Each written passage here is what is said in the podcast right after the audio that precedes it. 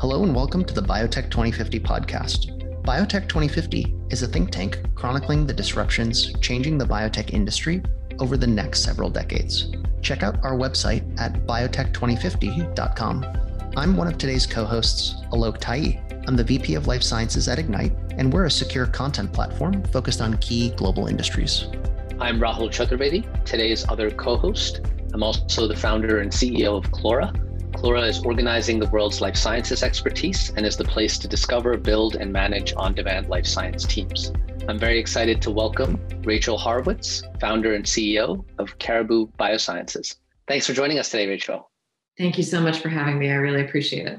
Great. So, to start off, we'd love to hear a little bit about your background, your career journey, and how you got to where you are today. Yeah, absolutely.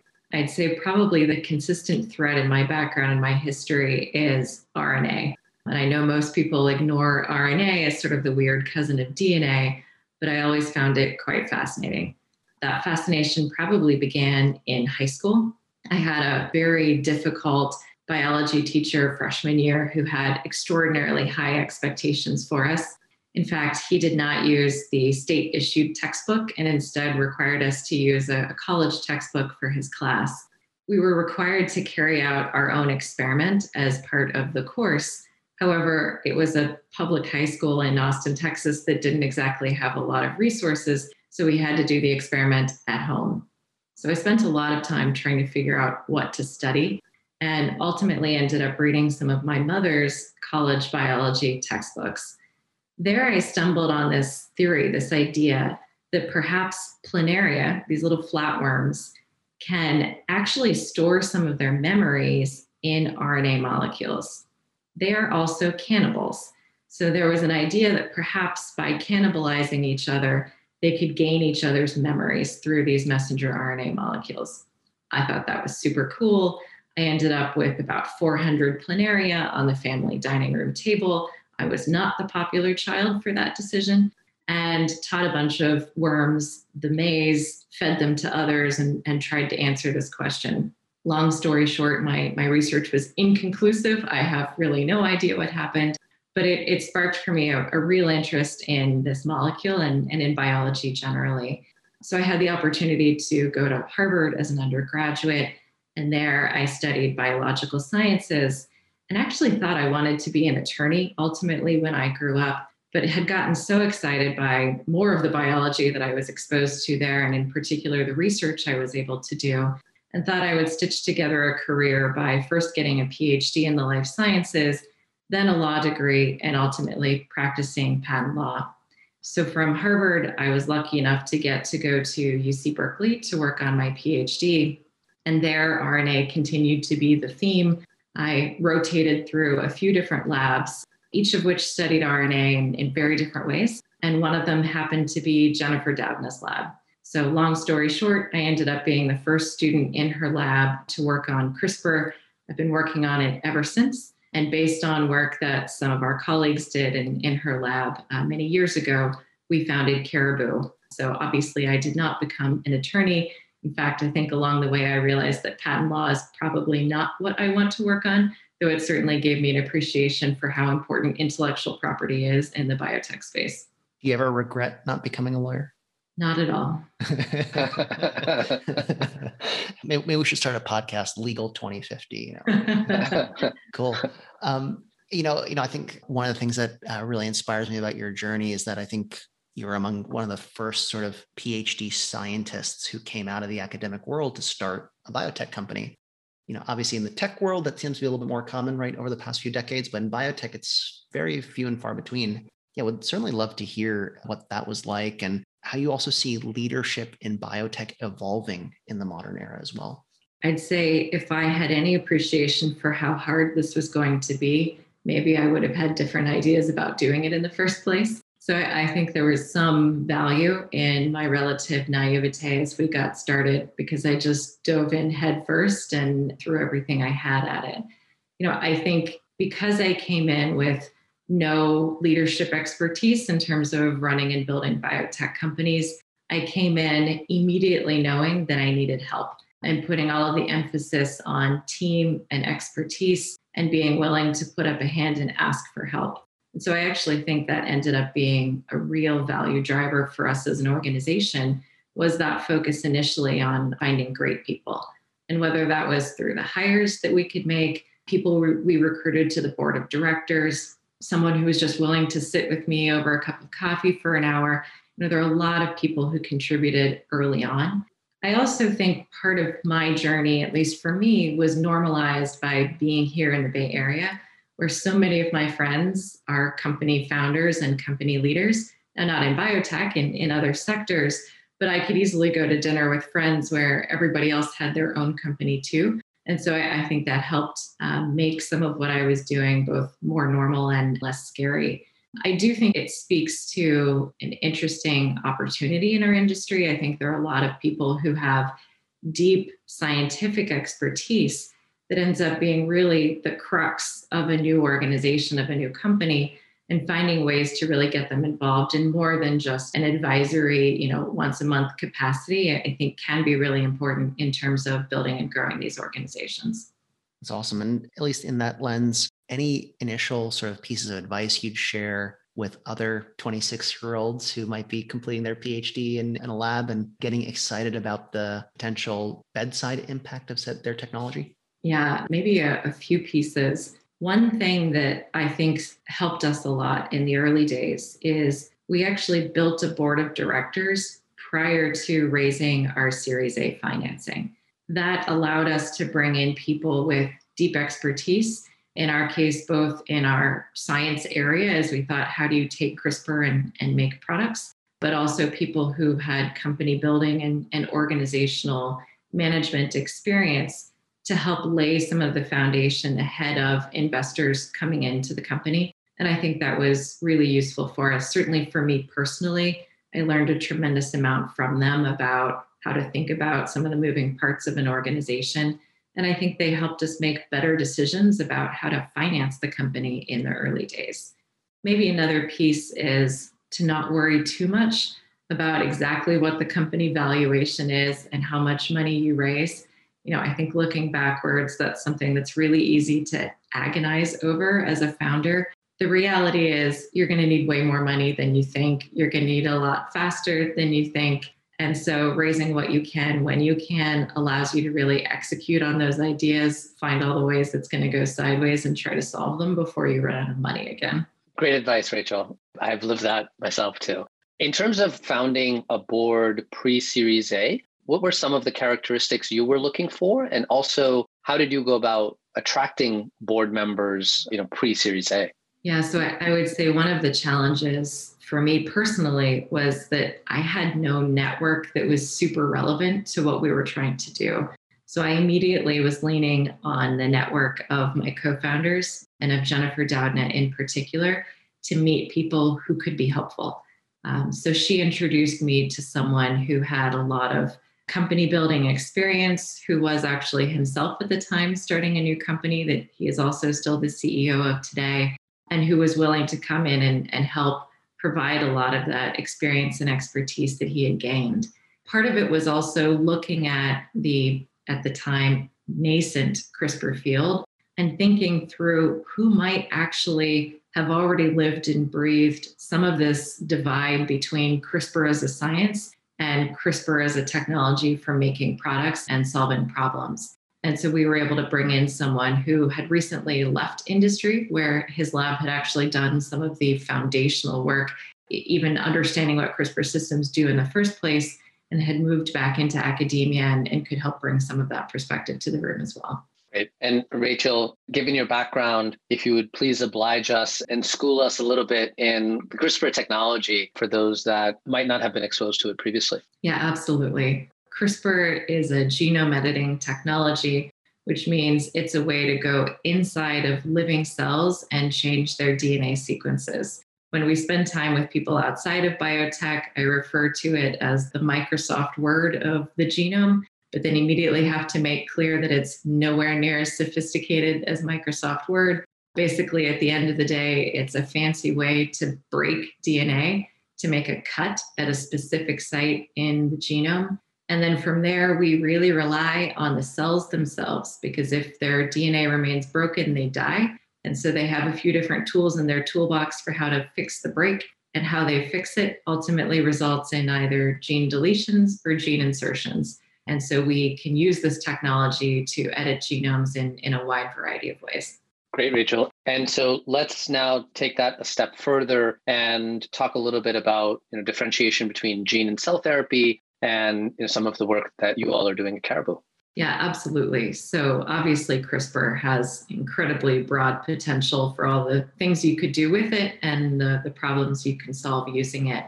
At Caribou, we specifically focus on using our CRISPR technology to develop cell therapies for cancer. And so, what we do is take advantage of the fact that the immune system can be part of the toolbox for finding and fighting cancer.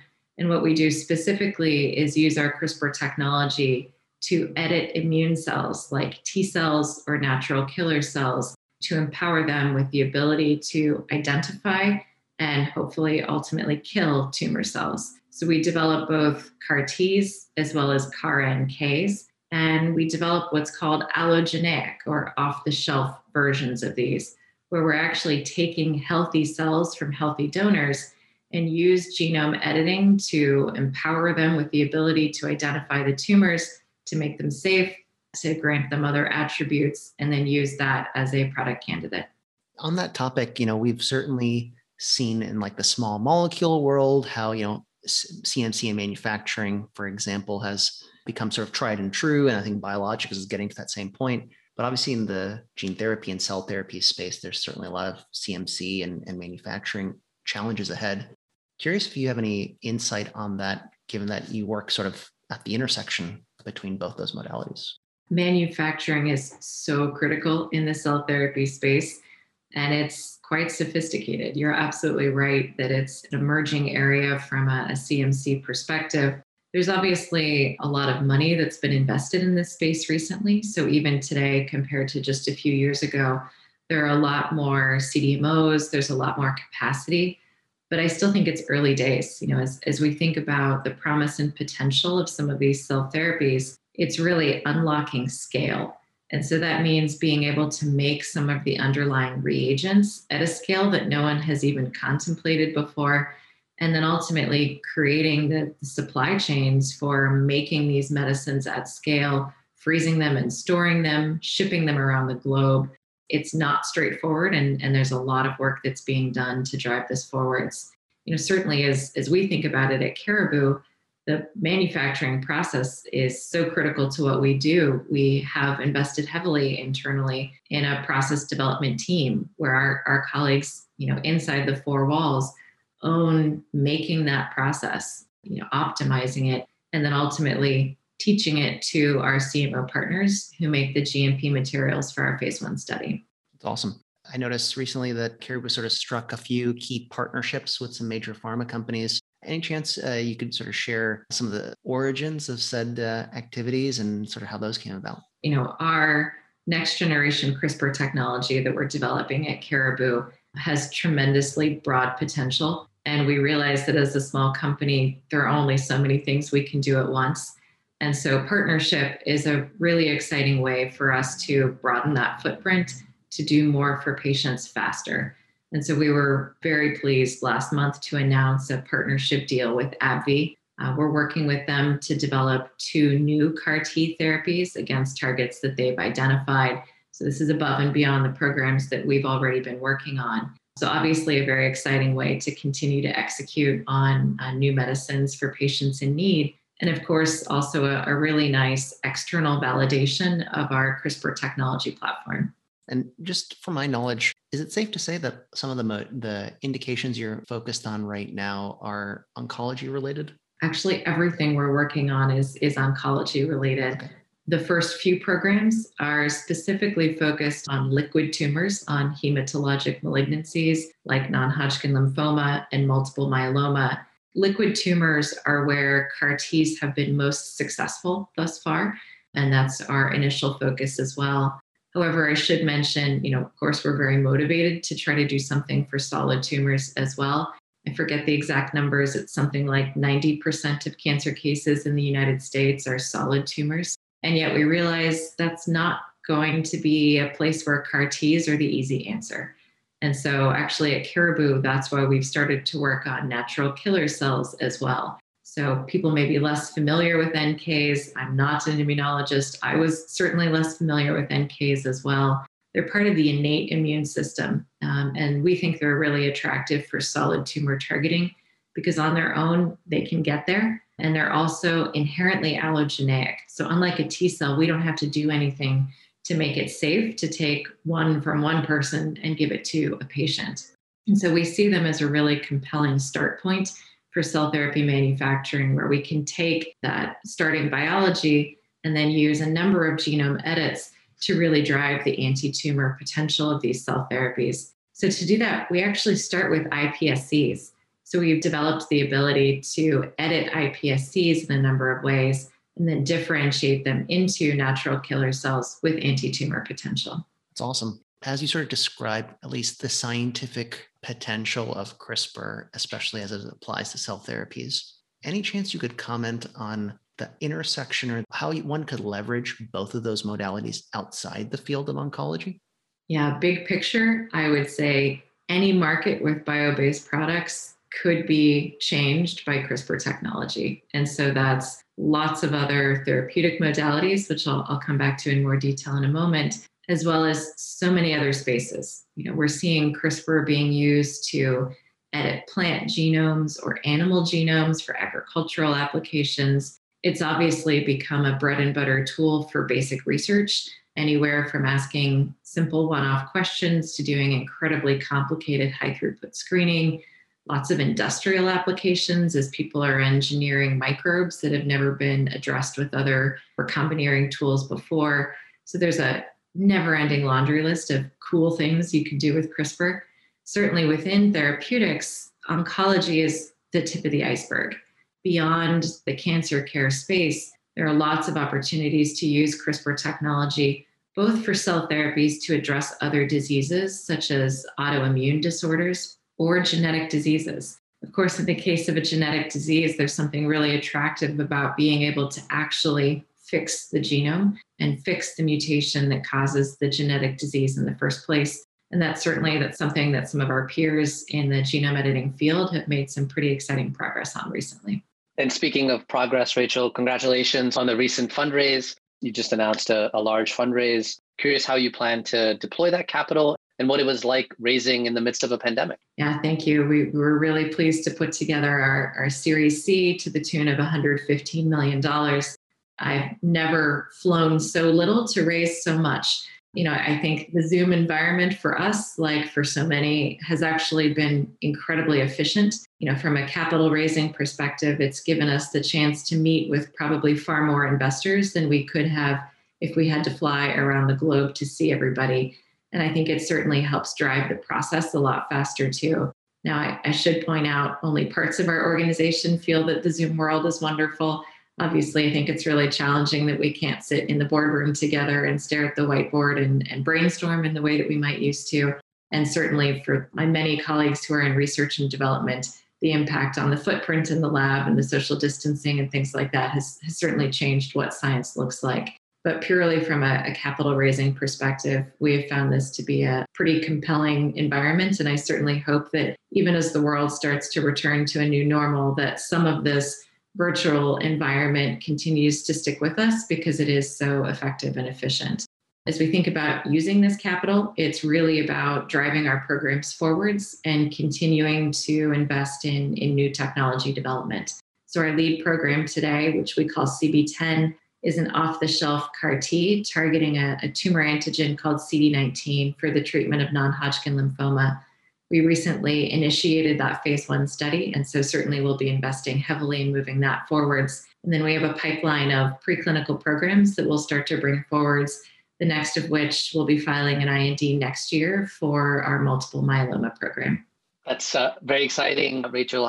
How's your thinking evolved around remote work during the pandemic? And what do you imagine will happen, you know, let's say later on this year when most folks hopefully are vaccinated? We were dogmatic pre pandemic. If you worked for Caribou, you worked at Caribou um, with only very limited exceptions. And I think I certainly have learned a lot that maybe that wasn't the right answer. I think it's clear that in some settings, remote work can be incredibly efficient and effective. But I also think the pendulum has swung far too far in, in that direction. You know, I, I think probably for our organization, some happy compromise in the middle will be better. I don't think we have a perfect answer for exactly what that looks like, but I'd like to think that our team can balance both on site work and, when appropriate, remote work to keep people happy and healthy and to be as productive as possible. In that context, as you're in the Bay Area, does that mean forward looking, the majority of your team will still be sort of geographically in a similar location? Or does it just mean people will fly more frequently, uh, you know, for company meetings, et cetera? Any insight into how you see that manifesting? And the majority of my colleagues work in the lab. And so they're really tethered to our physical location and the ability to be there. So that sort of takes some of the complexity out of the equation for us. But obviously, there are a growing number of people on the team who don't work in the lab and could theoretically work from other locations. Uh, nonetheless, the vast majority are, are still here in the Bay Area. Though I think it does open our eyes to the possibility to tap into talent that might not be here and that might be somewhere else, where we instead use airplanes to solve for in person meetings when needed. Great. Well, Rachel, on, on that note, thank you so much for spending some time with us and sharing your inspiring entrepreneurial journey. Seems like a very exciting time to be working and recruiting for talent at Caribou. So, congratulations on, on all the progress and look forward to having you back in the future. Thank you both so much. Really appreciate it.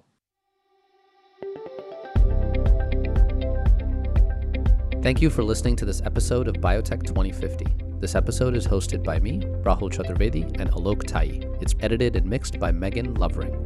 If you enjoyed this episode of Biotech 2050, please subscribe to our podcast and leave us a review. Also follow us on Twitter and Instagram at Biotech 2050 Pod. Again, that's Biotech 2050 Pod. Until next time.